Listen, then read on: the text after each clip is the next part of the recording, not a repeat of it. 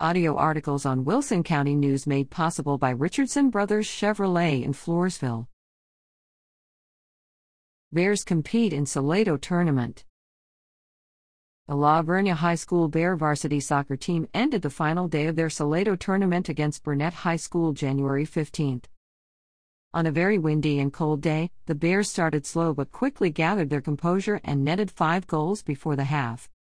Coming out of the half, the Bears kept the pressure on and netted another two goals, ending the game with seven goals for the Bears and one goal for Burnet.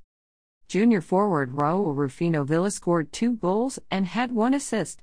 Other goals came from sophomore left winger Cole Bowman, sophomore right winger Ryan Cox, also had an assist, and one each for freshman center mid JT Meck and freshman Anthony Vanzo.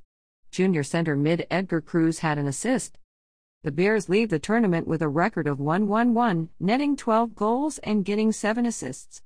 The Bears tied 3 3 against Lake Belton, lost 2 6 against Salado, and beat Burnet 7 1.